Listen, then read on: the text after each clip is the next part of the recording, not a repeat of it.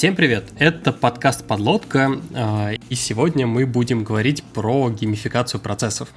А, сегодня со мной вести выпуск будет Егор Толстой. Привет, Егор! Всем привет, привет, привет! А в гости мы позвали а, сооснователя CTO Level Travel Элина Толстого. Привет, Элина! Всем, всем привет! А тут для наших зрителей я дам вообще небольшой дисклеймер по поводу вообще такой темы, как ну, основная тема нашего выпуска про геймификацию процессов. Тут э, необычность вообще этой темы в том, что, скажем так, не каждая компания у себя э, какую-то геймификацию процесса вводит, и уж точно не на таком большом уровне, как это, соответственно, э, сделано в Level Travel. Поэтому э, ну, у нас не было вообще никаких вариантов в плане того, что, ну, то есть нету как скрам-мастеров, которые придут и расскажут вообще, в принципе, абстрактно про скрам. Нету вообще какого-то прям готового такого направления, как геймификация процессов в компании.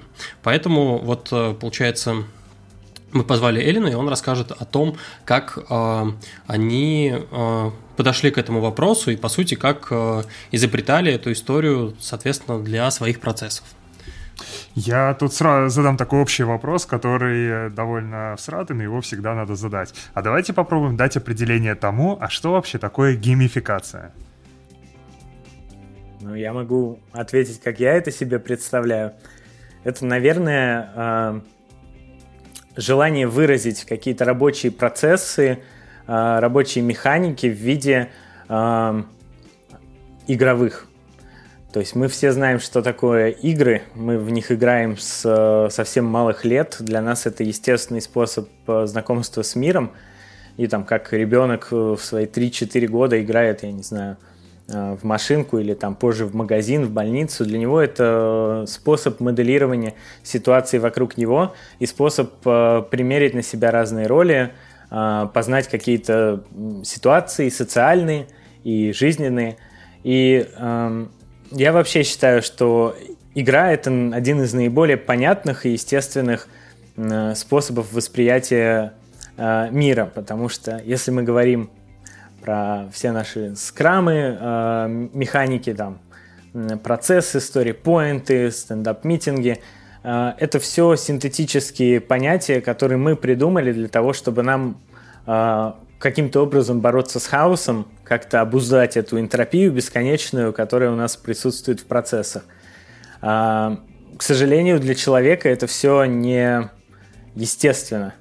А, я не знаю, как у вас, но э, у меня, наверное, ни одного не было а, успешного опыта вот так вот с первого раза объяснить человеку, который не работал никогда по скраму, почему он должен оценивать задачи в сторипоинтах.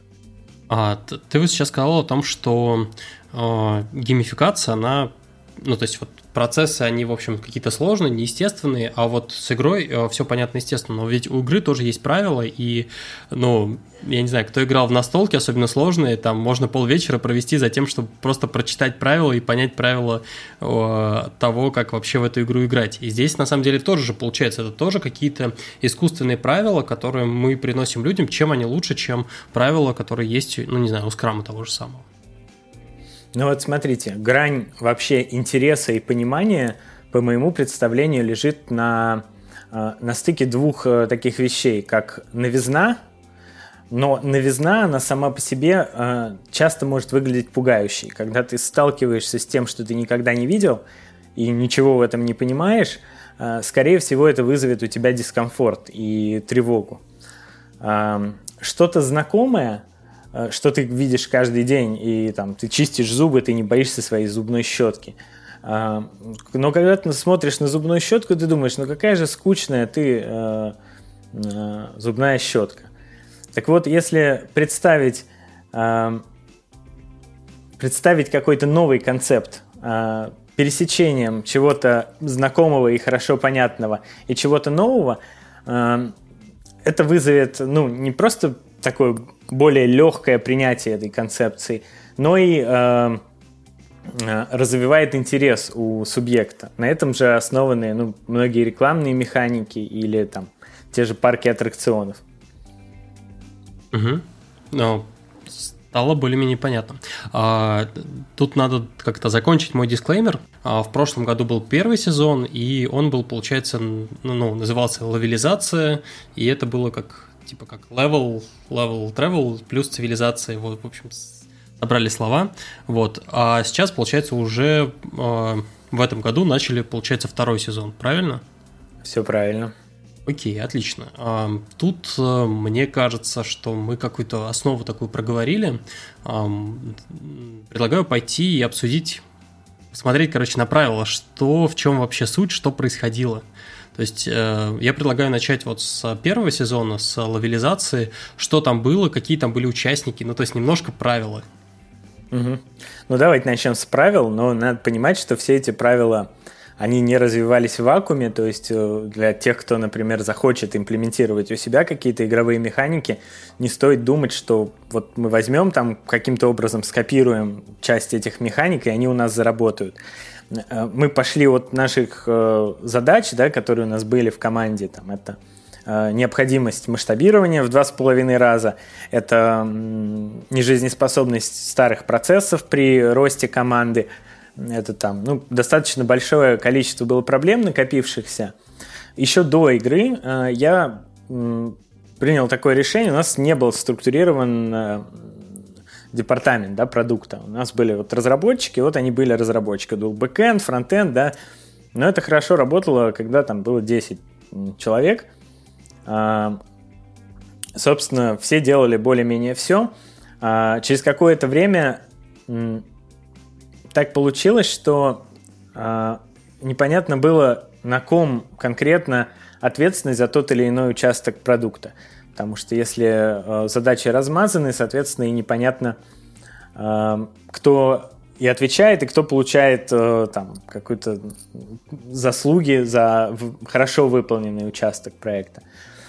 А, так вот, вернусь тогда к правилам. А, были поделены, была поделена вся команда на лаборатории, так называемые. Это были изолированные подразделения. Э, тогда в них еще не было какого-то ну, локального менеджера. Это был, э, было централизованное управление с продуктового офиса и были команды разработки. Мы рассчитывали на какое-то самоуправление. Они были разделены по бизнес-направлениям. Одна занималась фронтовой частью, которая касается Customer Journey – она у нас называется User Flow. А, там другая занимается достаточно большими бэк-офисными задачами, которые сопровождают процессы бронирования, работы а, там, нашего внутреннего клиентского сервиса и всего остального. Это Internal Affairs у нас называлась лаборатория. У каждой из этих лабораторий уже был герб, флаг, я их специально подготовил к этому. Ну, то есть это был такой как бы переходный этап. А, собственно, из этого а, как раз тогда же мы у меня представилась возможность познакомиться с замечательной, ну не познакомиться, мы давно были знакомы, но начать работать вместе с замечательной Юлией Суворовой. А, и тогда у нас родилась вот эта история с тем, что есть у нас там определенный пласт накопившихся проблем и стандартные способы решения – но они либо предполагают какое-то закручивание гаек, какую-то дикую непонятную возню, либо овер-менеджмент, найм там непонятных э, линейных руководителей на каждую из э, там, проблемных зон и вот такую попытку решить. И мы начали креативить на эту тему, э, чтобы попытаться решить эту задачу как-то более органично и более гладко – к чему мы пришли? Мы пришли к тому, что а, есть какая-то общая цель. Вообще, ну, наверное, любая командная работа должна строиться вокруг этой общей цели. Даже если этой цели нет, но тебе нужно людей сработать вместе, нужно придумать такую цель. А, но здесь цель была, и мы просто завернули ее в концепцию того, что вот есть определенный путь, который мы все идем на протяжении всего года мы сделали такую карту большую, а, где каждая из лабораторий была представлена в виде отряда, государства, а, которым необходимо было а, совершить вот этот крестовый поход и дойти до Ватикана. Потому что там совершенно сошел с ума, потерял полный контроль Папа Римский. и, в общем, он творит полную дичь. Чтобы дойти туда, нужно совершить определенное количество шагов. Это количество шагов рассчитывалось непосредственно из размера э, лаборатории и из того, сколько сторипоинтов по эстимейту они могут заделиверить за вот этот годовой период. Помимо этого, да, то есть это основная большая цель. Нужно первым дойти до Ватикана, выполняя сторипоинты. Понятно, что ценности в такой механике особо нет, ну, вроде работаешь, работаешь, ну, когда-нибудь кто-нибудь дойдет. А, кто такой вообще Папа Римский? А, и кто такая Инквизиция? А, инквизиция у нас была QA, подразделения, потому что они были не, э, они как бы не участвовали в гонке, у них другой процесс. Если у всех это agile и движение по майлстоунам, то у них это больше такая канбан механика, да, когда они получают на вход определенный поток, они должны его обработать. Но э, они выполняют роль такого не то чтобы противника, но контролера, да, и они могут пропустить твою задачу, не пропустить, в общем, такие надзиратели. Они же то есть вот это вот качество Понятно, что у нас есть э, скорость да, выполнения задач, но есть и качество. Нам нужно поддерживать это качество, чтобы э, и не переделывать потом, и, в принципе, чтобы продукт был в хорошем виде. И чтобы решить эту проблему, мы разработали такую метрику, как уровень греха. Уровень греха высчитывался из э, fix rate а, это количество отправленных задач эм, не прошедших QA да, и возвращенных. То есть каждый раз, когда твоя задача возвращается из QA на доработку, это повышает твой уровень греха. А, превышая этот уровень греха, команда может э, столкнуться с карой небесной. Он кумулятивный. А, кара небесная, что она дает? Да? Ничего хорошего она не дает. Например, стол для пинг-понга из офиса убирается на две недели в кладовку.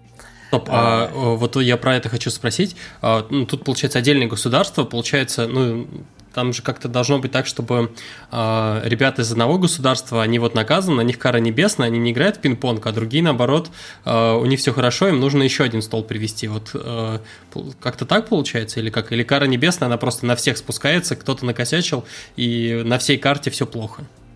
Бывает и так, и так. То есть у нас были и такие, такие механики, потому что здесь не персональная ответственность да, важна, а нам важна производительность всей команды. И как раз-таки для того, чтобы поддерживать вот эту вот э, командную за, заинтересованность и не навязывать да, эти эстимейты, оценки или что-то другое, мы создали два органа, которые один назывался масонская ложа, это был э, сбор королей. Королями мы называли э, позицию, которая у нас в компании называется продюсер. Это что-то на стыке продукта и проекта в локальной лаборатории. А, вот на этих масонских ложах королей да, определялись а, задачи, которые находились на стыке этих лабораторий. Или какие-то продуктовые значительные изменения, которые там, важны для всей а, команды продуктовой. Это был первый орган. Второй орган назывался, ну, то есть вторая роль, да, в, в команде в каждой, она называлась судья. Судья это был вертикальный лидер, то есть судья один был на фронтенд, один судья на э, бэкенд, один судья на э, там, Android, на iOS. И э, вот эти судьи, они определяли, э, отвечали за разбалансировку для того, чтобы такая игра была э, честной, нам нужно было добиться того, чтобы story point бэкэндера стоил столько же, сколько story point фронтендера и столько же, сколько story point аналитика. А, это непростая задача, потому что специфика везде э, разная, а идут они как бы в рамках одной карты и двигаются по одному таймлайну. Так вот, чтобы этого добиться, мы ввели вот этот орган судей, которые а, могли ну, во-первых, они были ответственны за разбалансировку. Если разбалансировка превышала определенную э, градацию, они штрафовались. Была также внутриигровая валюта, которая позволяла... Вообще у нас было четыре колоды. Э, вот это грехи, это карты Fortune, э, это разные просто развлекухи, которые можно было покупать за деньги. Это карта Wonder, то есть чудеса, которые случались с тобой, если ты заделиверил проект в срок. А если не в срок, то, тогда ты просто двигался, но не получал карту Wonder. И э, ивенты. ивенты просто происходили каждый ход сами по себе для того, чтобы разнообразить э, механику. А ивенты, а, например? А, ну, например, наемники, там тоже была такая концепция. Ну, ты знаешь э, кусок кода какой-то хорошо, и к тебе подходит твой коллега из э, соседней лаборатории, говорит, слушайте, а давайте вы эту задачу сделаете. Соответственно, ну, вроде как э, в таком вот единичном случае ничего плохого в этом нет. Но когда ты видишь, что это происходит регулярно, у тебя появляются сотрудники, которые там являются вот кладезью, кладезью знаний, и они постоянно перегружены они э, делают какие-то левые задачи, и ты не можешь сделать планирование в рамках одной лаборатории. Поэтому мы назвали их наемниками. И э, как работала эта механика? Если мне нужна твоя помощь в выполнении какой-то задачи, э, я могу тебя нанять, если э, твой король мне это разрешит. Но фишка в том, что я за твой э, каждый story point плачу полтора, story, э, полтора своей голды. Uh-huh. Это как бы демотивирует меня, как э, короля или как всю лабораторию, нанимать кого-то внешнего на эту задачу, потому что это получается дороже. Более того, он еще и двигается на количество story point. То есть он двигает и свою команду, и я еще ему деньги заношу. А, таким образом, мы практически э, сделали команды там самодостаточными, то есть когда им нужно было что-то сделать, их стимулировало это разобраться в теме и не полагаться на внешние силы. А, так, а, на чем я остановился? Вот этот орган судей, да, он решал всяческие вопросы, типа, нам нужно перейти на Git Flow. А, это делается по всей компании, то есть это представители, специалисты каждой из вертикалей, они могут принять такое решение и раскатать. Мы вообще, я придерживаюсь тоже такого мнения, что принимать не технические, не организационные решения чисто приказом сверху не вполне эффективно, потому что э, в любом случае execution этих решений зависит от каждого из членов команды. И э, если ты не донесешь ценность этого до каждого из членов команды, то вряд ли твоя идея может быть реализована в полной мере. Поэтому обычно каждая из таких инициатив, она проходила через а, один из таких органов, либо через масонскую ложу, через, либо через совет судей. Деньги и чудеса, они давали тебе определенные преимущества а, в борьбе. А, соответственно, грехи, они могли либо создавать проблемы для всех, либо только для твоей. Я вот так вот задумался о том, что получается фактически э, разные вот лаборатории, это отдельные государства, и они заинтересованы в том, чтобы ну, тут соревновательный дух получается, и они заинтересованы напрямую в том, чтобы победить, а остальные, соответственно, чтобы, ну, если кто-то выигрывает, кто-то проигрывает. Вот. А, это в конечном счете на уровне всей компании не приводило к тому, что ну, не то, что каким-то заговором или еще к чему-то, ну, то есть, получается, для тебя важнее, чтобы твое государство победило, а все остальные, в общем, проиграли, поэтому зачем им помогать? Ты знаешь, это вот э, игра такая есть, настолка, стартап. Угу. Э, и вот это очень мне не понравилась игра, честно говоря. Несмотря на то, что она простая и прикольная в своей механике, но, понимаешь, там каждая вторая карточка называется «Как нагадить». Ну вот типа там дропнуть базу своему сопернику. Блин, так не делается в бизнесе. Ну как бы я не знаю ни одного успешного предпринимателя, который бы думал в такой парадигме, что я стану успешным, кого-нибудь другого дропнув. А ну, про предпринимателей это, это правда, но в настольные игры, блин, в, во многих настольных играх э, там в явном виде есть эти карточки, стартап не единственный, и э, когда мы раскатываем эти правила в непредпринимателей, вот, э, ну, такая, такая хотелка у людей может появиться. Вот да, плюсу ведь что, по сути, такое игра? Это какое-то такое безопасное пространство, safe space, особенно ролевая, где ты можешь попробовать примерить на себя какую-то роль, которая там тебе не свойственна, может быть, в обычной жизни, и пережить какой-то опыт и не страдать от каких-то последствий, потому что игра заканчивается, все обнуляется, и даже там все друзья кому-то во время игры нож в спину воткнул, они такие, ха-ха, короче, забыли. На самом деле, конечно, не забыли, но тем не менее. Здесь же тогда такой же эффект есть. Ты знаешь, наверное, здесь было проще, во-первых, потому что мы не стимулировали вот такие механики из серии э, «отбрось кого-нибудь назад». Э, мы скорее стимулировали персональные механики. То есть, если я был чемпионом спринта, то меня что-то достается.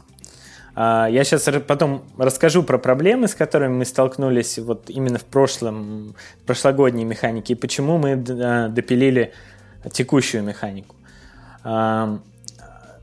И lifespan вот этой игры, то, что она длилась, ну, год, считай, она, наверное, тоже не подразумевает то, что, ну, вот я буду гадить локально кому-то. Ну, потому что все работают вместе, это культурная как бы особенность еще. Ну, и у нас такая атмосфера, и вообще, мне кажется, что просто так, короче, я не видел, чтобы люди хотели э, кого-то э, зачмырить. Они, наоборот, хотели помочь. У нас в конце За монетку была... золотую. Ты знаешь, ну, когда-то да, но в конце у нас была ситуация, когда две лаборатории были очень близко друг к другу. Одни могли выиграть реально. Там была финальная битва, но они реально отдали победу этим чувакам. Ну, по факту. Эм, да, ну, основной приз был это поездка в Рим. Вот ребята, к сожалению, сейчас с текущей ситуацией не могут никак реализовать ее. Хотели на майские поехать. Вот. Ну, в общем, вся эта лаборатория, да, она отправлялась э, в Рим. У меня, наверное, вот из вопросов таких еще то, что если это игра, э, для любой игры важен э, какой-то, не знаю, конфликт. То есть, если э, все слишком просто, то в эту игру неинтересно играть. А, то есть э, должен быть какой-то и баланс, и все остальное. Я, если честно, ну, наверное, не очень хорошо представляю так вот по умолчанию, что у каждой игры должно быть, но кажется, э, э, просто взять и придумать игру, в которую будет интересно людям играть, это не очень э, простая задача. И из-за этого вот вопрос, вы саму механику игры сами продумывали или, может быть, советовали с каким-нибудь геймдизайнером или еще с кем-то, кто, собственно, в этом разбирается? Да, безусловно, это непростая задача, и мы довольно много времени потратили. Но на самом деле на запуск мы потратили три недели на вот подготовку все. А до этого мы там еще порядка месяца просто обдумывали, как это э, может выглядеть. А, ну да, я, например, общался со своим хорошим знакомым приятелем Стасом Вериго из Destiny студии вот этой игровой. А, и, ну, тут, понимаешь, задача была не сделать супер интересную игру, э, за которую люди будут готовы платить деньги. Здесь была задача взять э, ряд бизнесовых проблем, э, проблем тех, с которыми мы сталкиваемся как команда, и решить их нестандартным способом, который был бы органичен конкретно нашей культуре и тем процессам, которые там у нас происходит. Нам не хотелось э, принимать какие-то, знаешь, вот делай так. Вот я как сказал про story да, там, объяснить человеку, что, э, который никогда не работал по этой методике, э, почему он должен оценивать задачи в story а делать их условно в часах, да, э, это нетривиально. Понятно, да. что так задачка стоит, условно говоря, полторы монетки, и э, все становится просто. Это не полтора сторипоинта какие-то абстрактные, это полторы монетки, на которые ты потом э, за четыре можешь купить себе пиццу. Да, или day off можно купить еще было. А, сейчас я, короче, я попробую, ну, не знаю, неплохого копа сыграть, а такого... Да, Егор, ты уже начал, давай, без дисклеймера. Короче, во-первых, смотри, самое главное, что ты несколько раз сказал слово «органично».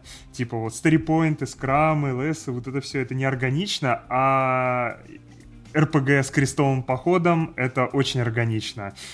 Можешь сказать, ну, каким боком это органично вообще? Я не, ну, я, допустим, себя представляю, я вот... Енотом ищу, ищу из себе, Animal Crossing. Я, я ищу себе работу, прихожу в компанию, такой, блин, вот, наконец-то сейчас там пойду на PHP по прогу, кайф, короче. А мне такие, чувак, на самом деле мы выстроили очень органичные процессы разработки, ты рыцарь. Ты, в крестовом походе. Но вот можешь сказать, почему ты решил, что вот это получилось органично, и что для тебя вот эта органичность, чем она является? Потому что я пока не понял. Ага. Ну, на самом деле, очень правильный вопрос, но начнем с того, что, наверное, ты, ты же знаешь, что такое крестовый поход.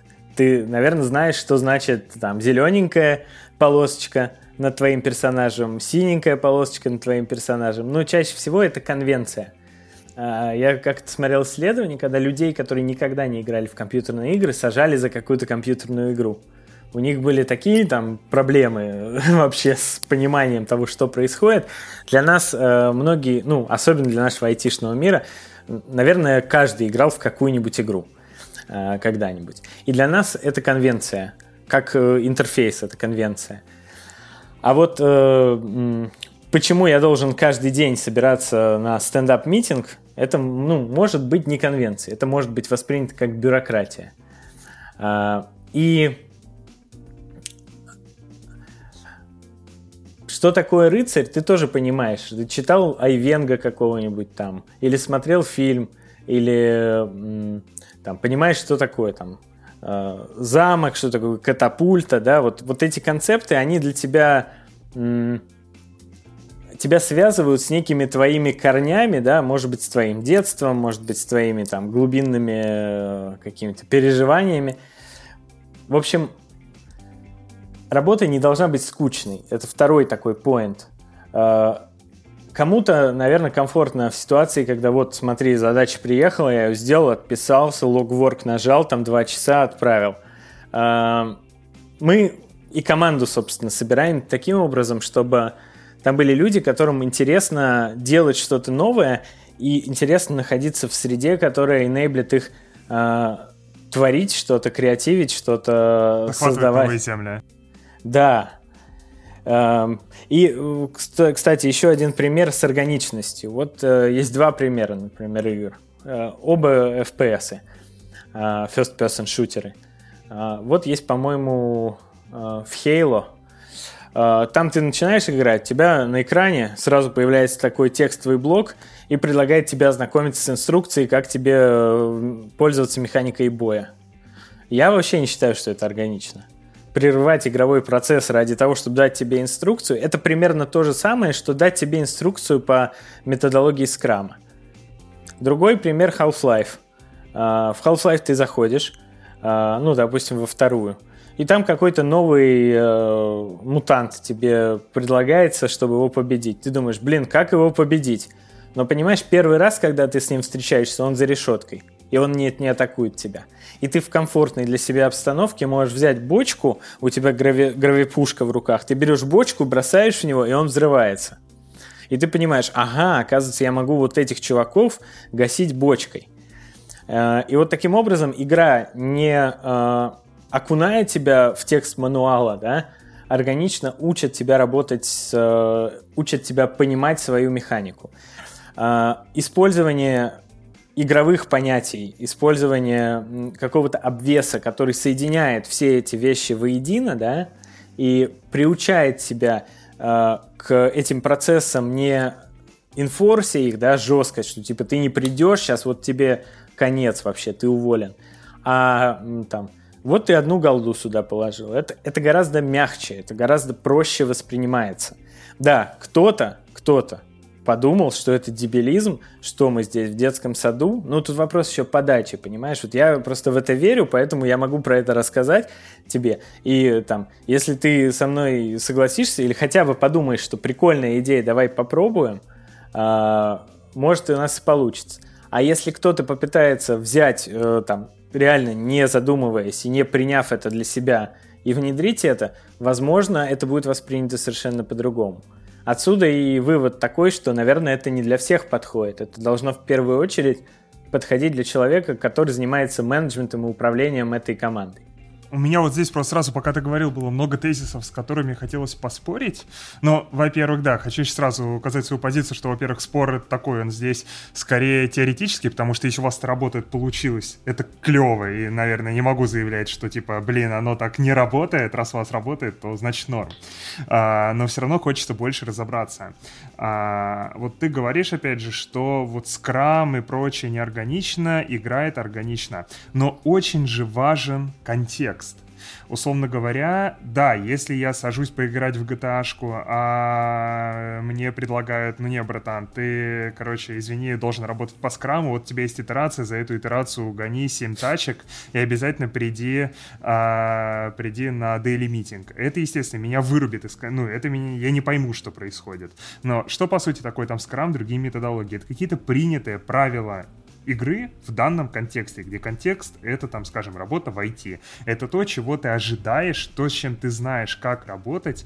Это какой-то контекст, в котором тебе легко принимать решения. А, легко находить общий язык с другими людьми и объяснять, что происходит. Тебе не нужно тратить кучу мозговых усилий на какие-то рутинные процессы. И ты можешь сосредоточиться на работе. Я на это так смотрю. То, что ты говоришь, игра органична, людям привычна, это да, но не в любом же контексте. Это вот, как говорю, скрам притащить в GTA, так и наоборот, GTA притащить в работу. Это довольно, по крайней мере, для меня немного выбивает почву из-под ног, во-первых. Во-вторых, второй тезис, и он рядом с этим. А, система, которую ты описываешь, да, наверное, в идеальном мире все работает клево. Но есть такая замечательная штука, как закон о текущих абстракциях, что в какой-то момент времени, какую бы абстракцию ты ни построил, она у тебя начнет протекать. И кажется как раз-таки, что вот если эта абстракция бы не текла, действительно все очень клево.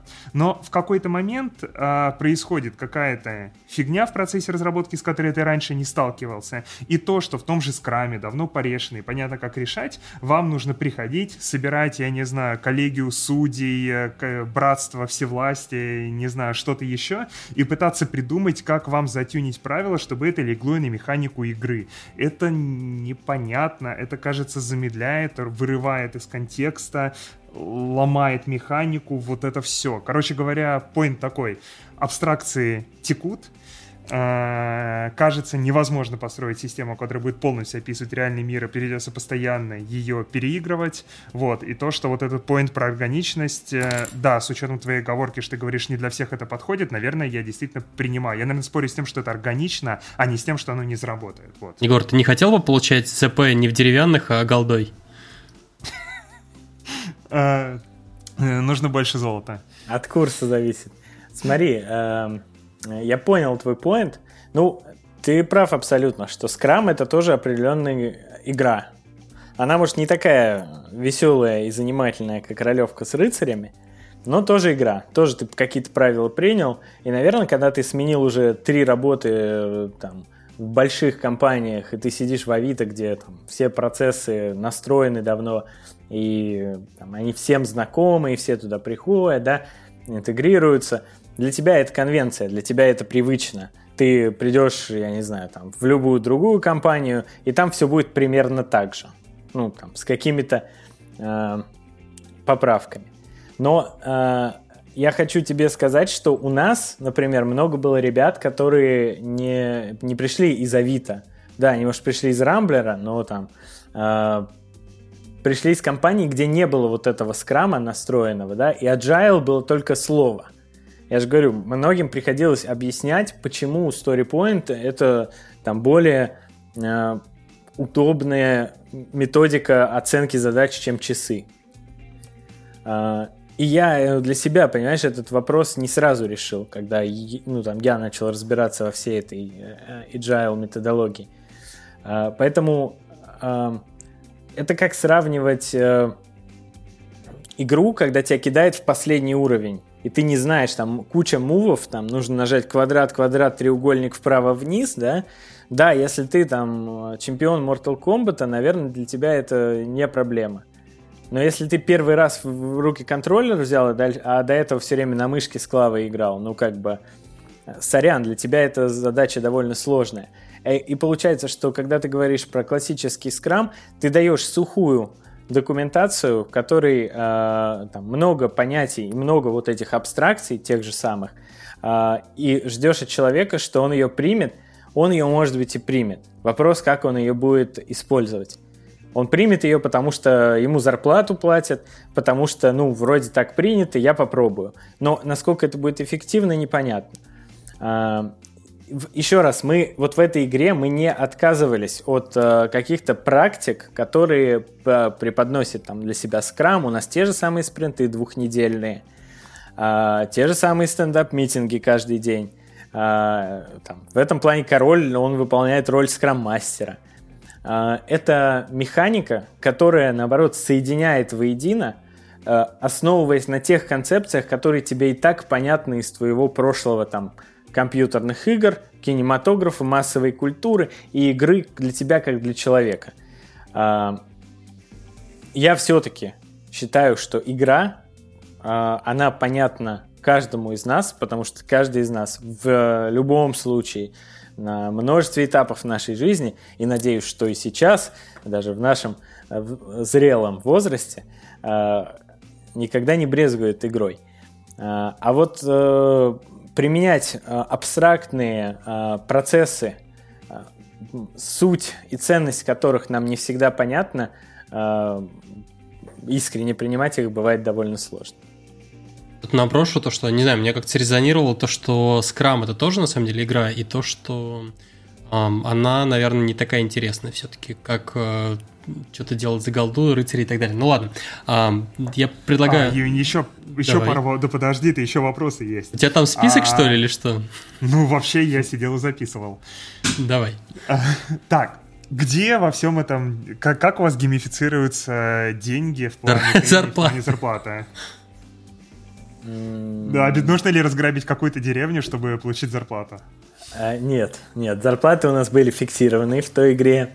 И, ну, то есть, это была игра, которая процессы разработки геймифицировала. Она не геймифицировала твое вознаграждение за э, вот эти истории. Но, собственно, ты мог, э, хорошо поработав, там получить дополнительный day off или что-то подобное, или там работу из дома. Эм, мы, кстати, поменяли эту механику. Э, то есть деньги у нас были бумажные на самом деле. Э, это было очень неудобно каждый раз их отсчитывать, и в принципе, э, если брать там те основные проблемы, да, которые, с которыми мы сталкивались в той игре, давай я тебе помогу раз это, разрушать. Это одна большая победа. В конце десятимесячного периода, ну, это капец. Как бы, если ты понимаешь, что твоя команда там, уже не может претендовать на победу, потому что она три месяца как бы отстала довольно сильно, и нагнать будет очень сложно, ты ну, в какой-то мере можешь потерять мотивацию. Второе – это м- вот это вот противопоставление м- ну да, дизайн, кстати, у нас был как картограф, отдельный человек, э, было бюро картографии, они эти карты должны были покупать. То есть они платили свою голду за макеты это заставляло их э, в какой-то мере э, более специфично э, обрисовывать свои требования к макетам, к дизайну, а не ожидать, что им будут их по 10 раз, по 10 итераций переделывать. То есть это, ну, как бы каждая из этих вот штучек, она преследует определенную цель, да, которую, определенную проблему, с которой мы столкнулись. Так вот, вот эту валюту мы полностью отменили в игре этого года. У нас нет денег теперь. А, теперь основной э, ресурс, да, как э, она тоже называется лавализация, просто нам понравилось название, просто уже она апокалипсис, лавализация апокалипсис. И сеттинг там э, как раз-таки с вирусом, всякое. Ну, когда мы делали презентацию, мы задымили весь офис, сказали, что все сегодня приходят в офис к 11, мы закрыли его, задымили, заклеили окна, дым машины, эти глоу-стики разбросали по всему офису, играла тревожная музыка, светил проектор, а, и мы смонтировали видосик такой, где а, мир а, охвачен страшным вирусом, нарезали новостные там. Это было, блин, до того, как все началось. Да, так что немножко пророчески получилось. Вот там пустые магазины, потом аварии на атомных станциях. В общем, весь мир разрушен. Э, и сохранились только очаги такой цивилизации в Подмосковье, которые должны выжить. И выживают они, реставрируя свое поселение, строя здания в нем. Так вот, здания, они влияют на твои на твои механики, на, на твои показатели, да, у нас есть стандартный атак, дефенс, там здоровье, мораль. Это все нужно для борьбы за артефакты. Как мы решили проблему с большой победой? Мы сделали так, что побед много, она в каждом спринте победа. И эта победа делится на две, две таких э, компоненты. С одной стороны, ты э, получаешь, даже три, ты побеждая в э, соревновании, получаешь победу, это нужно для финальной победы, просто очко. Э, ты получаешь артефакт, артефакт дает тебе boost на определенные показатели твоего города – и ты получаешь некий физический подарок. Мы планировали, что это будет, э, ну, все происходить в офисе, поэтому это было бы несколько проще. Но вот сейчас мы там, э, либо команда получает, каждый участник получает там по набору сладостей, либо вот последний артефакт был камуфляж, ребята получили по несколько масок таких вот, ну, защитных разных с прикольными дизайнами. А, то есть это какая-то привязка к физическому миру каждой такой победы. А, помимо этого, там, чемпион э, спринта, у которого больше всего story point ов, он еще и приносит определенный boost своей команде. А, в этой итерации игры для нас очень важен, э, важна была точность планирования. Потому что, несмотря на то, что мы решили многие проблемы предыдущего да, периода, мы все еще не можем достоверно планировать, она составляет точность планирования меньше там, 70%. Э, даже на каких-то довольно простых э, э, там, задачах. И поэтому мы внесли, ну, там у нас были commitment ы, но теперь за commitment ты получаешь boost по морали. То есть твоя мораль, она рассчитывается исходя из того, сколько commitment а ты э, выполнил. Если у тебя было запланировано там 100 story point ов в твоей лаборатории, ты выполнил 90 story-поинтов, значит твоя мораль будет 90. У меня да. вопрос по поводу статы города и твоей собственной. Что... Я так понял, то, что э, построенные там здания, всякие артефакты и все остальное, это влияет на э, показатели Э, зданий в городе. А вопрос в том, что, ну, а это, в свою очередь, влияет на твои показатели.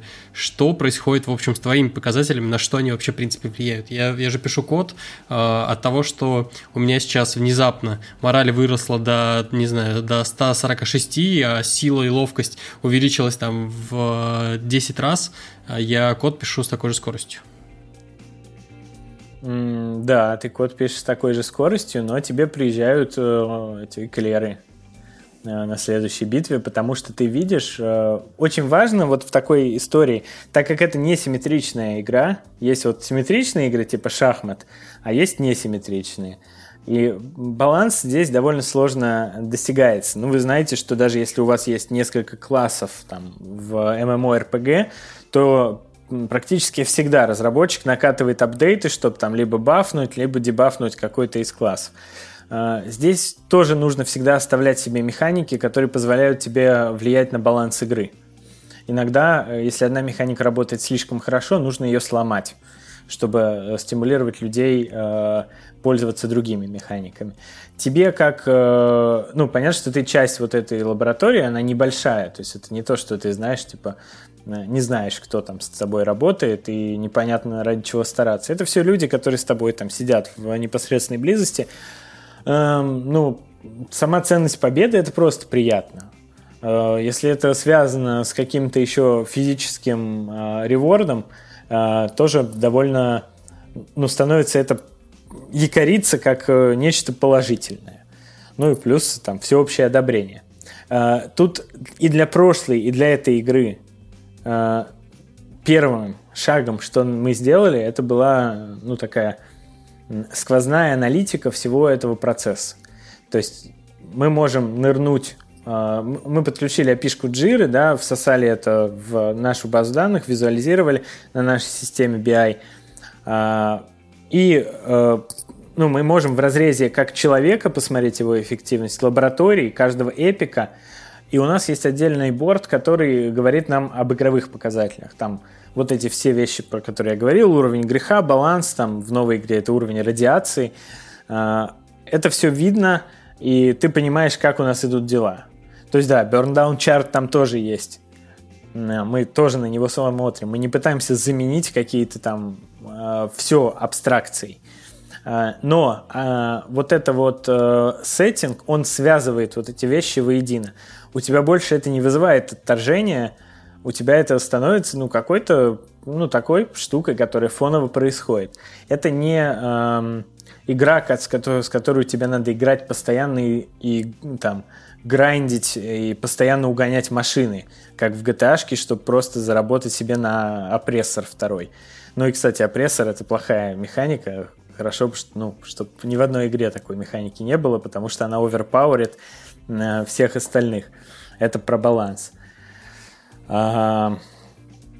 То есть вот э, возможность каждый раз э, объяснить человеку, что вот смотри, ты сделал вот это, и это вот так повлияло, и это не мое мнение, а это объективный коэффициент, который здесь считается по такой формуле. Э, поэтому же бои у нас, да, которые происходят в конце каждого спринта, происходят э, с помощью там софта, который я написал. У нас там арена, там причем это не вполне предрешенная э, история. То есть, если у тебя выше атака, чем у меня, и другие показатели, это не значит, что ты точно меня победишь. Там есть некая система, где каждый наносит удар, и вероятность каждого удара, она зависит от э, отношения наших показателей. Так, То а есть... пробой это получается типа в конце спринта или как? Это бои да. как, ну, ну вот я, я понял, допустим, если есть два персонажа, у которых есть определенные показатели, вот случайным образом там мы, короче, наносим друг другу удары, кто-то побеждает. А как это раскатывается на всех-всех? Там получается как город на город? А там, э, там происходит турнир, то есть э, сначала там четвертьфинал, полуфинал, потом финал. То есть есть еще Но это без участия отбор... людей уже, это просто такой рандом-рандом. Э, да, это просто, то есть есть у нас вообще все управление этой игрой, оно чуть даже проще, чем в прошлой. Ну, помимо вот этой боевой системы, которую написать пришлось, она сама там довольно навороченная. А, в прошлой игре у нас была такая интерактивная карта, где, исходя из показателей джиры, да, там они двигались э, знамена на... Ну, красивая карта была, потом скину. Можете подкрепить к выпуску. А, вот. А в этой э, игре есть uh, тоже интеграция с API Jira, и есть master spreadsheet на Гугле, где есть все команды, Тут же есть э, spreadsheet со зданиями, то есть, проц... э, да, я не рассказал, как э, строится здание. Они строятся, исходя из production'а. Если кто-то играл в цивилизацию шестую, ему будет понятно, что как бы production нельзя накопить. Production — это мера производства города, да, и он, если произвел 15 единиц production'а, он должен их куда-то вложить. Он не может их оставить, а потом вложить 30. А, соответственно, решает проблему с валютой полностью, кучу геморроя убирает. А, что мы делаем? Мы как бы говорим, вот есть несколько деревьев, да, по которым вы можете идти для развития зданий. А, каждое здание, оно там может прокачивать attack, defense, кто-то может прокачивать production, то есть он дает тебе 30% boost. А продакшн определяется просто как средняя, средний показатель velocity команды на этом, э, в этом спринте. Соответственно, ты вложил в бензоколонку, а я вложил там в бараки. Но я бараки не достроил. То есть бараки не дают мне еще этого эффекта. А твоя бензоколонка уже дает. Э, соответственно, потом, когда я запускаю там бой, и ты за, заинролился в этот бой, когда я его запущу, там будет видно, что у нас там 5 команд участвуют в бою сегодня они все со своими метриками подсасываются в боевую систему, и дальше она в автоматическом режиме э, там, все это запускает и в конце пишет статистику, кто победил, какая у него была вероятность на победы в каждом из э, боев. А, кроме боя на арене между командами, мы сделали вариант пойти в лес, бороться с мутантами. А, зачем это нужно? Ну, чтобы получить дешевую победу ты хочешь, чтобы у тебя была победа, она нужна для финального этапа. То есть главной столицей нового мира может стать только город, который там имеет 5 побед, например. Я уже не помню, как у нас в кодексе написано. А, в общем, сколько-то побед нужно получить, и если ты не можешь рассчитывать на это количество побед э, в бое со своими оппонентами, ты можешь пойти в лес мочить тараканов э, радиоактивных и, э, собственно, получить победу таким образом. Но тогда ты не получаешь артефакт, который дает баф тебе на будущее, и тогда ты не получаешь вот из физического мира поощрение, там, которое у нас много было вариантов, но, к сожалению, кризис вот он накладывает свои отпечатки, все сидят по домам, и выходные в загородном доме уже не канают. А, так, а, мы узнали, ну, кажется, мы разобрались еще и с механикой а, нового сезона. Я предлагаю откатиться, в общем, немножко назад и а, поговорить про то вообще, как вы эту историю всю там готовили и так далее. Вообще, то есть а, даже просто на то, чтобы рассказать механику, что в итоге получилось, просто на словах, ну, требуется достаточное количество времени, чтобы ее еще продумать, почелленджить. И в целом вот по описанию, ну, я не знаю, вот у стратегий StarCraft какой-нибудь, там получается то, что все равно э, а Blizzard довольно активно подкручивает всякие показатели для того, чтобы было больше одного варианта, не было, в общем, ну, нельзя было хакнуть систему, и не было бы одного э, всегда верного пути для, соответственно, для победы. Здесь получается то, что тоже надо было, я думаю, довольно много подумать, как сделать так, чтобы не было единственного правильного ответа на все вопросы, чтобы э, там, условно, ветки развития, они были, наверное, более-менее равноценны, чтобы можно было там выбирать, и здесь вот как-то покрутить в голове. Кажется, для того, чтобы это все продумать, требуется, в общем, довольно много времени. И хочется узнать вот непосредственно про подготовку, кто продумывал э, механику, сколько на все это времени ушло, ну, то есть вот про подготовку. Угу. Ну, я как уже сказал, что где-то, ну, первые там идеи мы набросали буквально за неделю, э, там, дальше вот эти вот встречи были, да, мы результатом нашей подготовки был кодекс, да, где были описаны все правила и механики – того, как это работает. Собственно, вот эти четыре колоды, мастер-карта, да, и рассчитанные, э, и метрики, там, созданные в нашей системе аналитики, которые можно интерактивно, за которыми можно следить. Где-то месяц, я могу сказать, нас заняла вот эта вот подготовительная работа, да, мы много времени на это потратили, но если говорить о том, что там разница между StarCraft и нашей игрой, наша игра куда медленнее. А, то есть, если в StarCraft ты можешь вечером поиграть и там каких-то словить э, эксплойтов или что-то подобного, то у нас игра занимает 10 месяцев. Поэтому у нас, скажем так, было время отреагировать на какую-то историю, и важно было, чтобы у нас сохранялась возможность вносить эти коррективы, накладывать эти патчи, а, мы их каким-то образом накладывали. Да, у нас были изменения в правилах, некоторые из них, э, да, там вызывали определенное э, недовольство игроков, но э, это в любой игре ты там любимый класс чей-то дебафаешь и как бы сразу там поднимается кипиш в комментариях. Поэтому, да, тебе нужны механизмы, как ты сможешь контролировать, там, насколько игра сбалансирована в ее процессе.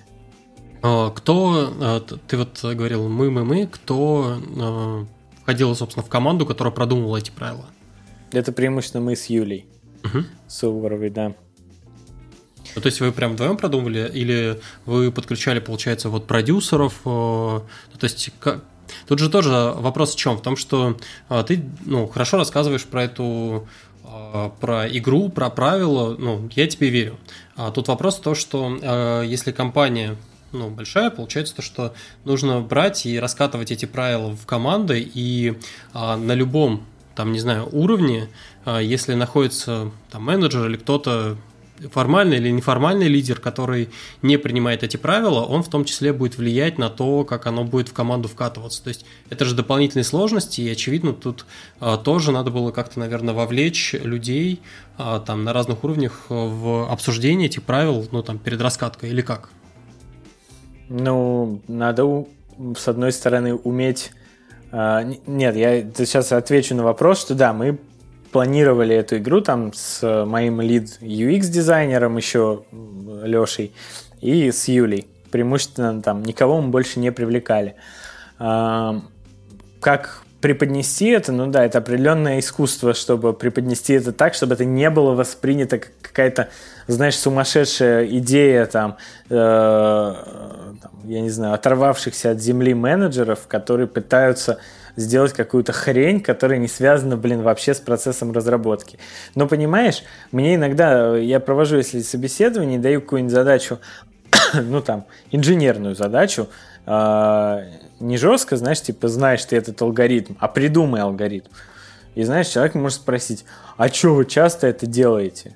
Я говорю, нет, может быть, тебе это не придется делать, но я же смотрю, как ты думаешь над ней. Я смотрю, там, как, как ты подходишь к ее решению. И да, кому-то не понравилось. Кто-то хотел, э, кто-то оказался не готов эм, там, принимать такие условия игры. Каламбур. Но э, но как бы это не страшно. Так э, Стас мне рассказывал историю как раз из Destiny. Э, он там, ну, типа, тим лида, да, технического директора. Э, и вот у них была одна игра онлайн, вообще браузерка. Она очень древняя, но там была проблема с аудиторией следующая, что довольно много было старых игроков, которые очень много ну, выражали недовольство изменениями, которые происходят в игре. А изменения были связаны ну, там, с дополнительной монетизацией, потому что игра старая, и нужно было что-то сделать, чтобы ну, она могла продолжать существовать. Uh, ну, в результате просто что сделала команда, они приняли очень жесткие правила и стали таких людей банить. Ну и постепенно понятно, что аудитория обновилась, появились новые платящие пользователи, и эта проблема решилась.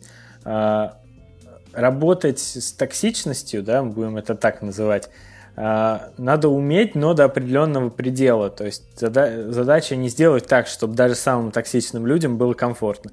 Задача сделать так, чтобы в твоей команде а, в этом разница там, между бизнесом и государством. В государстве ты э, вот родился, ты гражданин, у тебя есть какие-то права. Но государство должно с ними считаться, потому что государство обеспечивает ну, тебя общими благами. А в компании дела не, дела не так обстоят. В бизнес ты сам и плаешься, и ты либо готов принимать какие-то правила, либо ты не готов. А, вот, вот и все. Поэтому а, кто, кто не готов, ну, значит, тебе не подходит такой подход. Это тоже нормально. Эм, окей. Okay. uh, возвращаясь к истории, к истории про раскатку, я услышал то, что uh, было был, я так понял, общий рассказ, где ты на всю компанию рассказал о том, как, как будет все происходить. Что-то еще делали для того, чтобы ну, как-то интегрировать эти правила. Ты еще вспомнил момент, а, о котором ты рассказал, то, что вот про грави-пушку, что там типа игрок сам учится. На самом деле я вспомнил, что а, с грави-пушкой там, например, а, был отдельный уровень, где ты играешь при помощи грави-пушки с псом, там кидаешь угу. э, какой-то здоровый или ящик, ну что-то ты кидаешь, на самом деле, э, и даже здесь получается, что игрока учат правильно пользоваться этой механикой. Из-за этого тут и вопрос. Э, Все-таки это играет какие-то правила, и здесь э, и в настольных играх тоже бывает э, как-то пробный раунд, в котором вы разбираетесь, как это работает. Вот вопрос у вас во время интеграции, были ли какие-то пробные заходы, ну то есть что вы сделали для того, чтобы оно вкатывалось легче? Да, кажется, первый спринт мы делали без игры, то есть мы презентовали всю эту механику, да, а, что мы сделали? Мы повесили вот эту карту, да, основную, с э, примерами колод, с таймлайнами у каждой лаборатории по их чудесам света, которые они строят. Там одна из вариантов побед была, это чудесная победа, если ты все чудеса построил. А, и у нас моники висят э, в офисе, и на этих мониках вывели э, дашборды с игровыми показателями, чтобы все на них могли в любой момент времени посмотреть. Ну, то есть понятно, что это некий этап обкатки, да, этап э, привыкания. И сказали, что первый раунд, вот он не засчитывается, не идет в зачет, а, но мы просто привыкнем к этим новым метрикам. И, ну, этого, этого хватило для того, чтобы познакомиться с этим. Окей, понятно. А, по поводу негатива мы, э, говоря про него, э, про изменения были у людей, в общем, были вопросы. Может быть, еще с чем-то прям сталкивались? Я не знаю. Были люди, которые э, ты раскатил, они на следующий день такое заявление на стол, такой, блин, вы просто сумасшедшие, до свидания. Ну, было, да. Мне кажется, один или два таких случая. Ну, что тут поделать? Ничего не поделать. Ну, как бы, понимаешь, это же может происходить и просто в приросте компании. Некоторым ребятам нравилось работать, когда было 3-5 человек в команде. А сейчас э, им перестало нравиться, потому что людей стало много, э, в компании появились процессы, э, там, как бы я ни пытался сделать эти процессы органичными, да, наше любимое слово сегодня, э, все равно э, появляются процессы той анархии Wild West ее не, невозможно сохранить да, при большой команде. Поэтому, да, нормально. Ничего страшного в этом нет.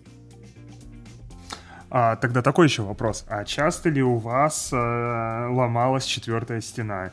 Ну, типа, мы играем все замечательно, но вот сейчас, короче, долбанул какой-то кризис, про упало, такие, так, ну все, давайте шапки волшебников снимаем и работой займемся. Бывало такое или нет? Бывало, что что-то нужно сделать, например, срочное, и это не, не вписывается, там, нужно пожертвовать каким-то из чудес, да? Ну, там всегда это, во-первых, это компенсировалось шагами, да, то есть а, ты все равно делаешь, у тебя все равно эти story появляются, ты все равно делаешь какой-то прогресс. То есть, да, это может повлиять на изначально запланированные там а, проекты, но тут, наверное, все понимают, что это не игра в чистом виде, это рабочий процесс с э, вот таким сеттингом. Здесь никто не говорит, а я, а я рыцарь, а что вообще ко мне там пришли? Я, я не кодю, я мечом машу. Вот. Но такого нет. Это как бы все можно довести до абсурда, но э, люди все равно, мне кажется, довольно естественно понимали, что первостепенные там задачи. Я, я думаю, что даже ни у кого в мыслях не было такого, что, блин, я сейчас буду чинить прод, а из-за этого мы там где-то придем последним. Я думаю, что такого не было, потому что все-таки э, цель, она первична. Мы ради этой цели делаем и обвеску, и э, вот все эти механики. Даже когда поездка в Рим на кону.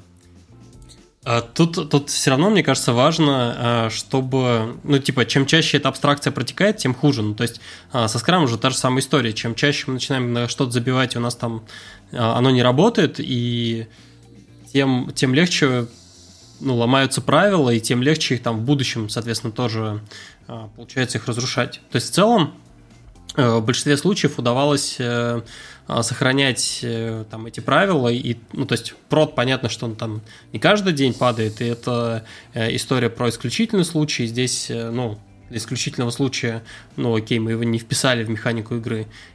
Во в большинстве случаев, получается, все было довольно, как, ну, типа не ломалось.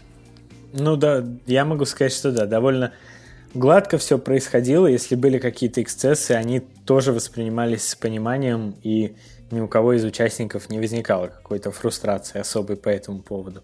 Ну, у нас э, еще, понимаешь, так разделена э, зона ответственности между лабораториями, что, в принципе, это не то, что, знаешь, мне приносит не мою задачу. Если чуваки занимаются телефонией, им приносят задачу по телефонии, это просто часть их рабочего процесса. Короче, вопрос отношения к эксцессам. Да? Если все считать эксцессом, ну, кроме, знаешь, там, э, разработки фичи на два года вперед, это одно. Но мы всегда стараемся э, там, сохранить вот этот коннект с э, юзерами, да, у нас там есть формат Monday Cast. Мы раз в три недели устраиваем трансляцию на всю компанию. Э, у нас в офисе под это место есть, те, кто в офисе, они лично собираются, там все остальные смотрят э, удаленно. Но смысл в том, что мы всегда стараемся поддерживать эту связь между разработчиком, да, который там написал микросервис на Go, и э, человеком, который слушает сейчас, разговаривает с клиентом, и клиент ему говорит что-то. И, блин, ну, э, когда ты понимаешь, что за всем, что ты делаешь, стоят реальные люди, и те, кто пользуются твоим продуктом, и те, кто реально едут отдыхать, это очень понятные вещи. И мы, как инженеры, мы не можем забывать об этом. И мы должны, и как менеджеры, мы должны всегда инженерам давать возможность сохранять эту связь и э, чувствовать ее. Потому что, с одной стороны, она не позволяет там расслабиться и углубиться в своем аутическом желании э, э, просто писать код, и непонятно для чего, и непонятно, когда его заделиверить. А с другой стороны, это просто довольно благодарная работа сделать что-то полезное, что делает кого-то счастливей. Это может быть твой коллега, а это может быть человек, который планирует свой отпуск. Окей, okay, понятно, здорово. А, я предлагаю, а, как это, ретро, а, провести небольшое первого сезона, которое прошло. Вот история про мы шли в крестовым походом, вот у нас была какая-то большая цель, в общем, все двигалось, это все прекрасно. Я предлагаю здесь разрушить, собственно, эту четвертую стену и посмотреть, в общем, на ради чего это затевалось. Ну, то есть, если есть какая-то большая цель, она, наверное, на какие-то или бизнес-показатели ложилась, или там это был в конечном счете какой-то большой проект или что-то. Ну, то есть, э, наверное в конечном счете, э, когда подводили итоги, получается, года, насколько удалось э, закрыть вот эту вот большую цель, которая стояла за вот этой вот игровой абстракцией? Ну, я, как уже сказал, целей было на самом деле несколько. Ну, то uh-huh. есть, первое это workflow на растущей команде. То есть, а команду нужно отмасштабировать, нужно нанять кучу новых людей, они должны быть интегрированы в какие-то процессы, и все это должно продолжить работать эффективно. С одной стороны, оста- а, остаться вот там по культуре небольшим стартапом, а с другой стороны, а, начать уже планировать на более длительный срок, начать выпускать продукт, который там никогда не ломается при выкатке, ну, условно, там 99,99 аптайма. То есть такой это general а, плюс workflow самого движения каждой из э, задач. Да, у нас там есть верхний уровень, это инициатива, дальше эпики, э, дальше уже там могут быть таски.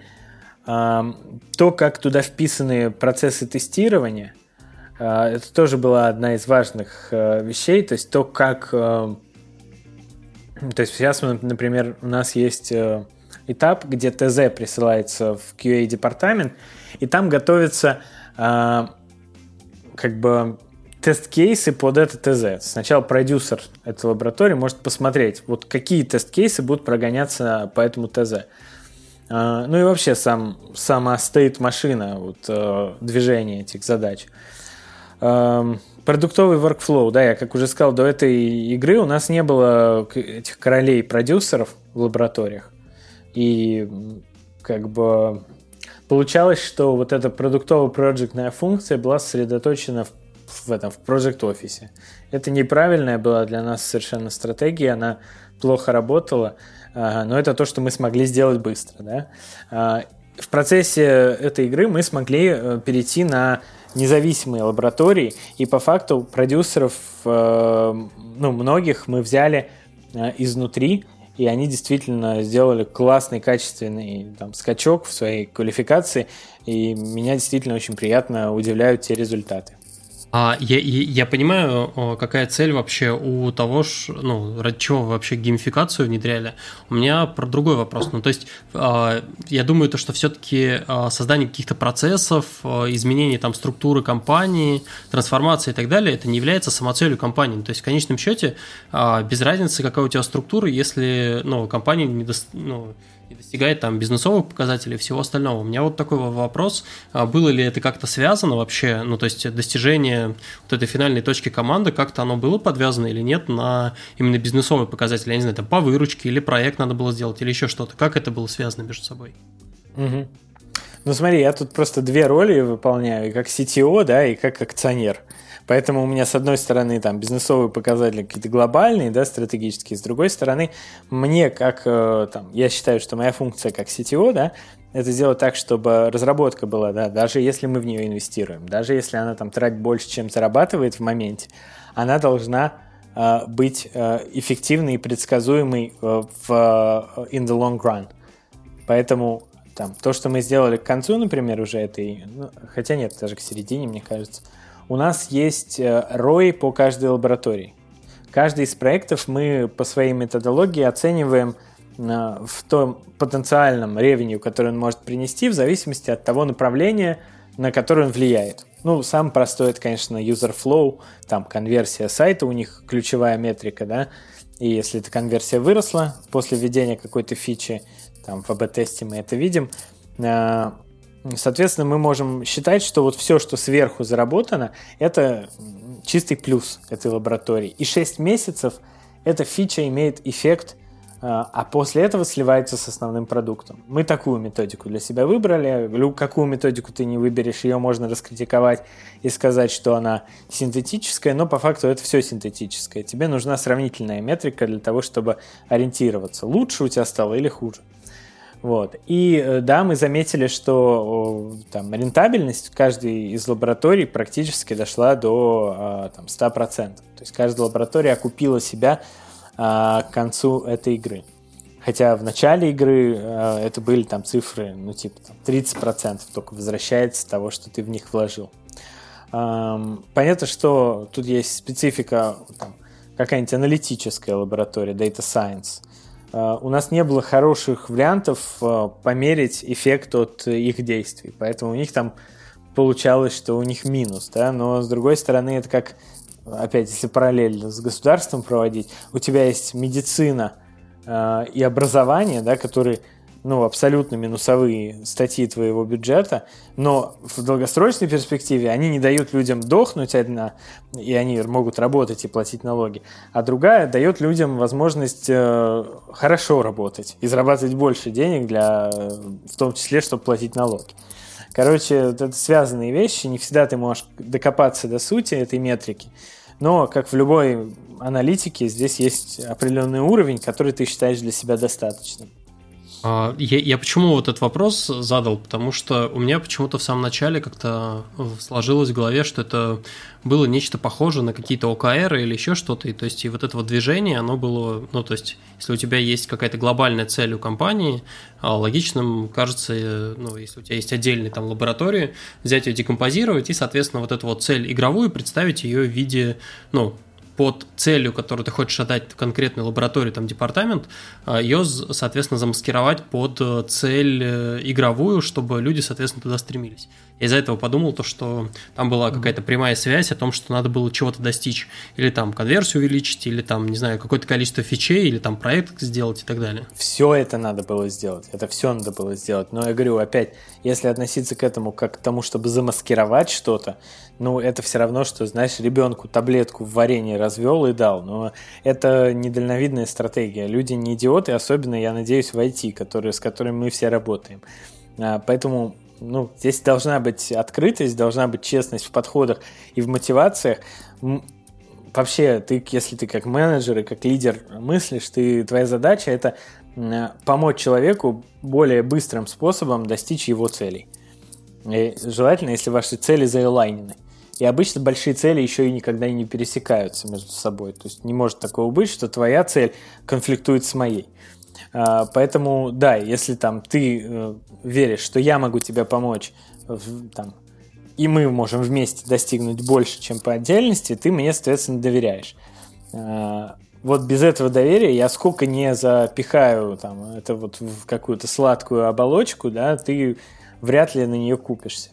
Поэтому э, мы всегда объясняем, зачем мы что-то делаем, там, в игровой механике, не в игровой. Да и просто, понимаешь, вот э, мне прикольно, что у нас э, есть вот такая активити, которая, ну, не, по факту, она не занимает много времени, она занимает у нас там вот у нас есть демо, да, там все также рассказывают о тех проектах, которые закрыли. Они не рассказывают, что я сегодня спас принцессу от дракона, понимаешь? Они показывают свою... Э, Блин, ну вот. Свою, как бы, э, работу. А потом мы смотрим на эти показатели. Каждый из этих показателей каждому очевиден. То есть мы все понимаем, что они связаны с нашей работой. Это не маскировка э, и не подмена понятий. Это некая э, оболочка, которая дорожки между этими с, э, связанными вещами. Блин, ты просто, когда ты пишешь код, абсолютно а, понятно, что, наверное, тебе сложно постоянно перескакивать от вот этого твоей архитектурной задачи, да, или локальной, к тому, как сверху, если посмотреть, работает э, вся команда и как она деливерит. Она в срок не попала. Я прихожу тебе говорю, блин, чуваки, вы не попали в срок. Вы понимаете, какие это, ну, какие проблемы вы сгенерировали для своих коллег и для э, там э, всей компании? Потому что другие чуваки рассчитывали на то, что это будет к этому. Теперь у нас все поедет, короче, полный трэш будет. Это понятно. А, но для тебя это не всегда может быть естественно думать об этом и держать это в голове. А мы тебе создаем фреймворк, в котором, э, знаешь, есть такой бизнес-модел canvas, да, такой, как вот думать о, об идее для бизнеса. Там, значит, что я решаю за проблему, кто моя аудитория. Там прям ячейки есть. И вот эта вот геймификация для нас это набор ячеек, э, в которых ты э, в одних написаны циферки, в другие ты сам что-то должен написать. Но посмотрев на это все э, взглядом своим, ты можешь быстро понять, что не так, что происходит вообще, куда мы двигаемся. И, и делаем мы это ну, в такой в ненапряжной форме, то есть не, не в форме, значит, казенных, блин, отчетов. Принеси мне отчет по сделанным сторипоинтам. А мы делаем это в игровой форме. Потому что нам так нравится, потому что это прикольней, и потому что почему бы и нет. Угу. Ну, я понял то, что э, э, так, такой вопрос задам. И, э, получается то, что секрет успеха в этой игре это э, как это там, команды, э, там государства, города э, в том, чтобы максимально хорошо, ну вот во втором сезоне, получается, игра направлена на то, чтобы хорошо планироваться, соответственно, а, самое важное, ну, если ты на этом сфокусируешься, то у тебя, ну, не то, что победа в кармане, но это, типа, хорошая стратегия такая для того, чтобы, соответственно, в этой игре выиграть. Угу. А, а в первом сезоне, соответственно, была задача в том, чтобы просто, ну, не просто, а по объему выполненных задач сделать как можно больше, но по факту там больше всего золота принести, там сторипоинтов, соответственно, и так далее. Да, ну мы здесь еще фокусировались на том, чтобы сохранить э, долгосрочную мотивацию. Угу. То есть из-за того, что у нас вариативность в этой игре выше, э, во второй, то, что победы случаются каждые два спринта, и каждые два спринта есть механика. Ты не просто смотришь, что вот эти чуваки подвинулись настолько, а эти настолько, и там на десятимесячном пути это какие-то ну, небольшие доли. Здесь же все э, чуть более живо происходит, и мы стараемся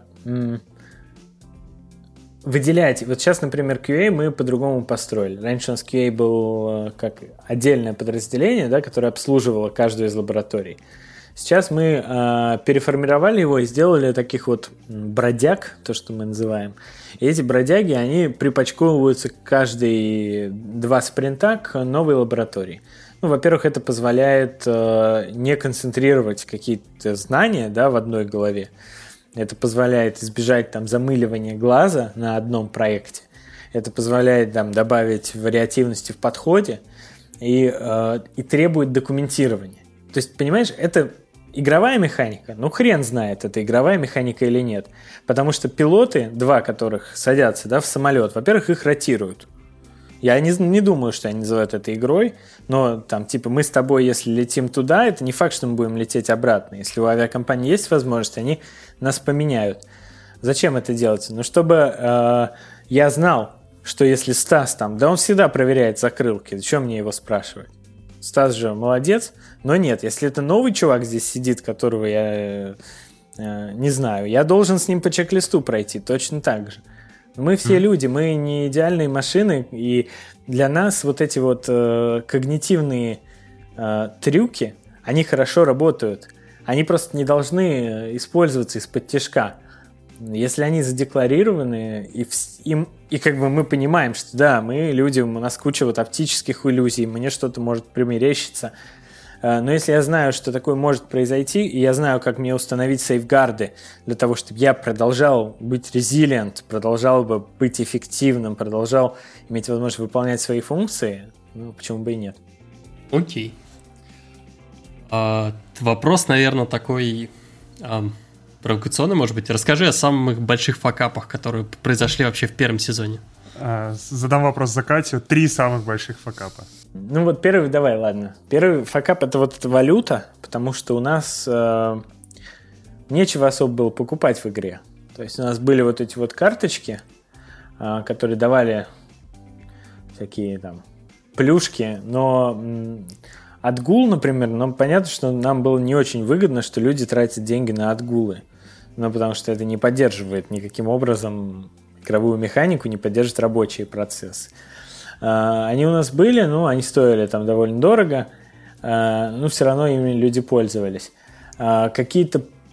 У нас там были приколюхи, типа пол – это лава, и нельзя было по полу ходить, ну, в офисе. Ну, конечно, или там все должны прийти в свитерах с оленями. Но, правда, это был август прошлого года. И, короче, вот такие приколюхи, ну, совсем синтетические, которые ни к чему не привязаны, они э, не прикольные. Ну, то есть, если ты вводишь такую приколюху, ты, она должна быть какой-то, знаешь, простой, типа там, э, чувак у нас один с громким голосом каждый раз заходит и говорит «Всем привет!» И вот э, там была приколюха, что он должен теперь каждый день на новом языке говорить «Всем привет!» Ну вот такое, это норм. А то, что все должны прийти, я не знаю, там, в, э, в свитере с оленями, ну, у кого-то просто нет этого свитера. И вот э, когда такая хрень не выполняется, это, ну, несколько э, накладывает пятно на механику игры. То есть кажется, что она немножечко подразваливается. Э, второй, э, наверное, такой. Э, ну, второй это когда приходится менять правила. Когда ты понимаешь, что что-то совсем работает не так, как ты представлял, а ты не мог это продумать заранее, потому что у тебя больш, большой доли неопределенности системы, все двигается в ней, и ты пытаешься что-то допилить, но как бы это вот так выглядит, знаешь, э, немножечко шатко. Если только ты заранее не предусмотрел для себя возможность управлять этой игрой. Поэтому э, такая возможность должна быть э, через там, какие-то метрики через те же карты ивентов, а, когда ну, мы могли их, единственное, что их тянули рандомно, но условно мы могли туда что-то дописать. А провал в чем? Ну, то есть э, в том, что это не работало, эти изменения, или в чем? Провал в том, что механика изменений была прописана так. Есть NPC, который может в любой момент менять правила. Угу. Вот. Ну, и как бы, когда он меняет правила, э, это не очень круто. Ну, типа, игра ломается, потому что мы ну, начали уже играть, а тут внезапно ну, какое-то типа. новое резкое условие. Да, типа того. А, еще а, дисбаланс в лабораториях, то есть в одной специфике задач и в количестве людей.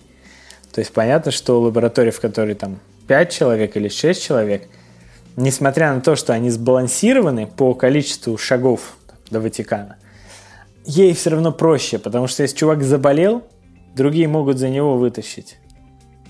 И, и кстати, в той, э, в той версии игры считалось кумулятивное количество сторипоинтов. То есть, если у тебя 6 человек, каждый делает, я не знаю, там 10, то и у тебя там 3 спринта, да, он делает 10, 10, 10, 5 10, 50 за спринт, и у тебя 3 спринта, 150 шагов ты должен сделать.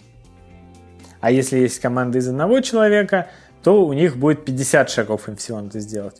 Но все равно, если понимаешь, ты заболел, и у тебя команда из одного человека, у тебя ноль. А у тех один заболел, они так не страдают. Получается, вот. команде с большим количеством участников легче?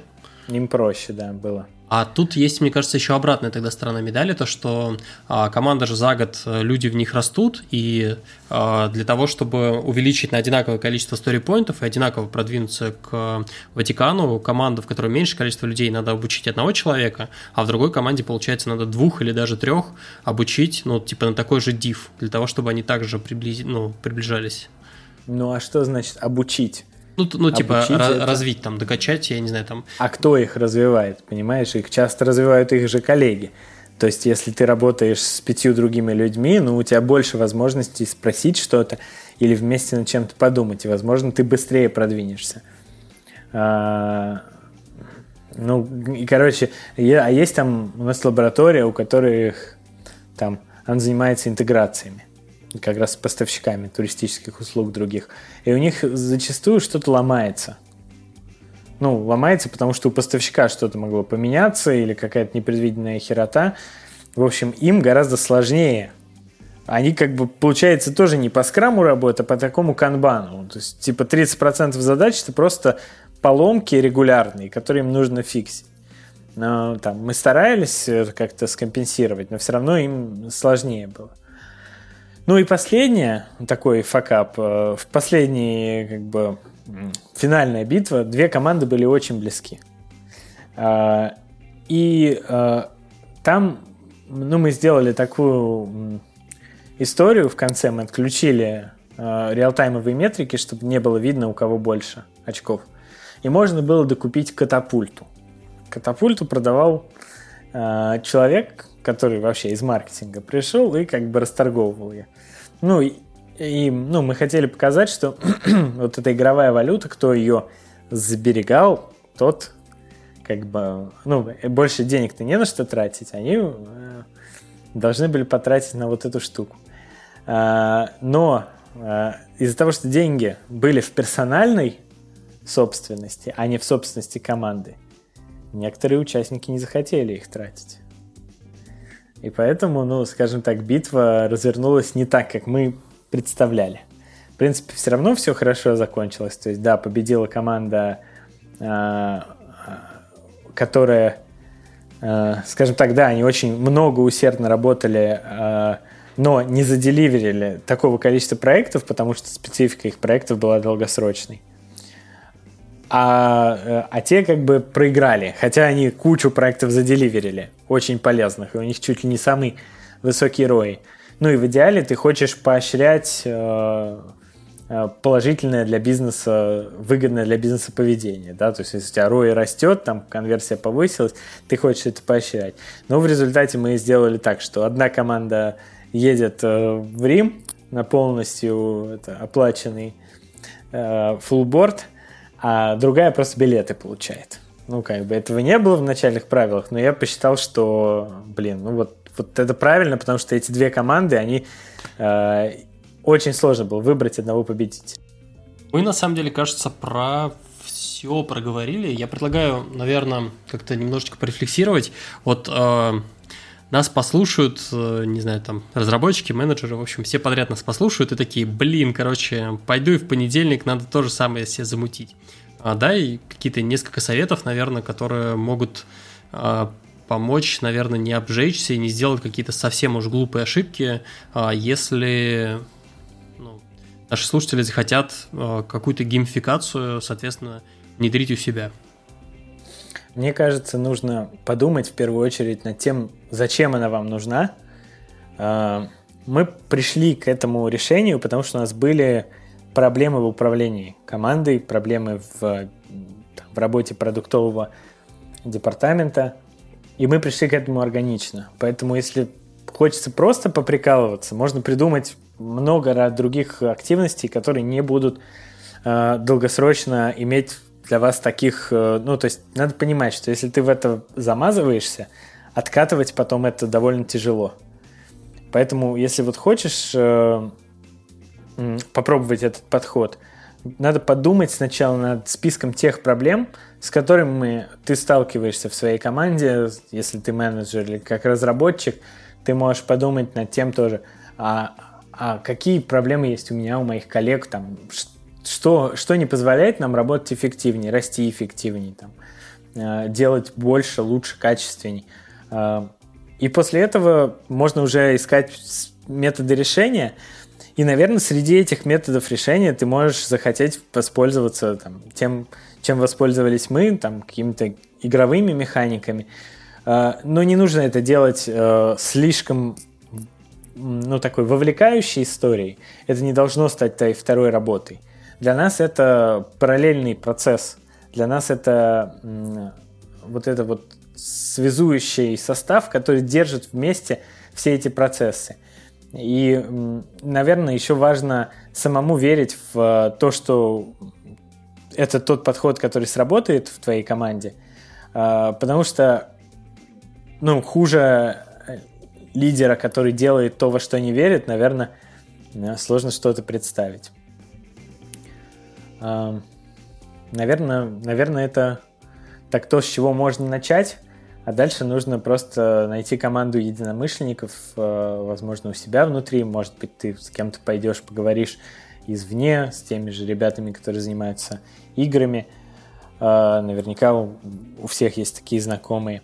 И просто подумать над тем, как э, можно было бы вот набор моих профессиональных проблем решить с помощью таких инструментов. Окей, спасибо. А, так, ну что, я предлагаю потихонечку подводить э, черту, а, о чем мы вообще сегодня поговорили. Начали мы с того, что а, обсудили, а, в принципе, там первый сезон лавелизации, поговорили о том, ради чего вообще а, заводилась эта история. А, после этого говорили про интеграцию, внедрение, а, с какими сложностями вообще столкнулись по ходу. А, далее было подведение некого ретро первого сезона, а, поговорили про факапы, которые были на пути, и в конце а, как-то обсудили, наверное, то, с чего а, надо начать, с чего, соответственно, не начинать э, в случае, если вы хотите внедрить геймификацию у себя. Стас? Да. Можно задать тебе вопрос? Давай. Что тебе нравится больше, чем завершать чудеса света и при этом слышать а, звонкий звон голды? Чеканные монеты. А, больше этого, дорогие друзья, мне нравится, когда вы ставите на 5 звезд в iTunes, твитите, ретвитите, а, ставите нам лайки, рассказывайте нас своим друзьям, а самое главное, слушайте подкаст «Подлодка». Это был а еще в два раза более главное, вступайте в экипаж нашей подлодки на Патреоне и получаете доступ в закрытый элитный, неповторимый чат под названием Нам надо, нам надо геймификацию Где происходит вести. такое, такое, вы себе даже не представляете, что там происходит. А, это был подкаст «Подлодка». Говорили сегодня про геймификацию процессов. Э, в гостях у нас Спасибо был... большое. Да, а, в гостях у нас был Эллен Толстов. Спасибо, что пришел. Было круто. Спасибо всем. Играйте на здоровье. На этом все. Пока-пока. Пока. -пока. Пока.